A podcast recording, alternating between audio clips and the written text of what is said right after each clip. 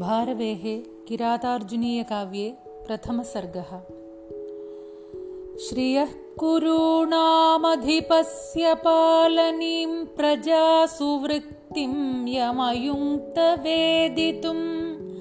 सवर्णिलिङ्गी विदितः समाययौ युधिष्ठिरं द्वैतवने वनेचरः कृतप्रणामस्य महीं महीभुजे जितां सपत्नेन निवेदयिष्यत।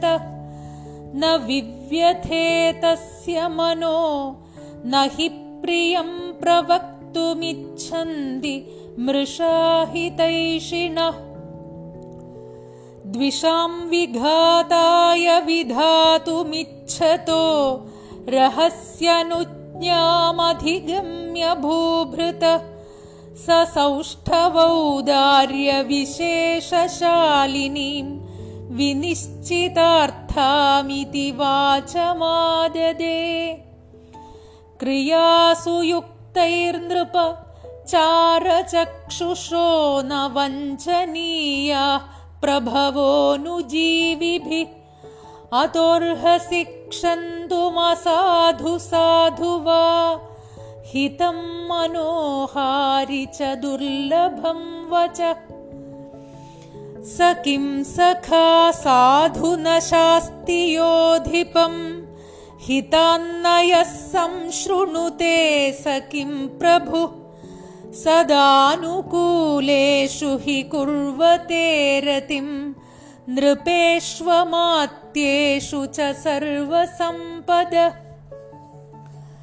निसर्गदुर्बोधमबोधविक्लबाः। क्व भूपतीनां चरितं क्व जन्तव।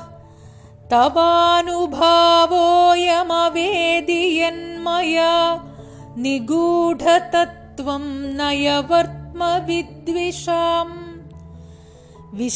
विशङ्गमानो भवतः पराभवं नृपासनस्थोऽपि वनाधिवासिन दुरोदरच्छत्मजितां समीहते नयेन जेतुं जगतीं सुयोधन। तथापि जिह्मः स भवज्जिगीषया तनोति शुभ्रं गुणसम्पदायश। समुन्नयन् भूतिम् अनार्यसङ्गमाद् वरं विरोधोऽपि समं महात्मभिः।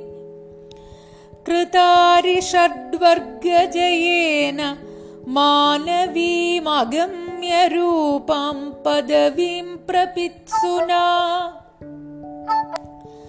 विभज्य नक्तन्दिवमस्ततन्द्रिणा वितन्यते तेन नयेन पौरुषम्। सखीनिव प्रीतियुजोऽनुजीविन समानमानान् सुहृदश्च बन्धुभिः स सन्ततं दर्शयते गतस्मय। कृताधिपत् साधु बन्धुताम्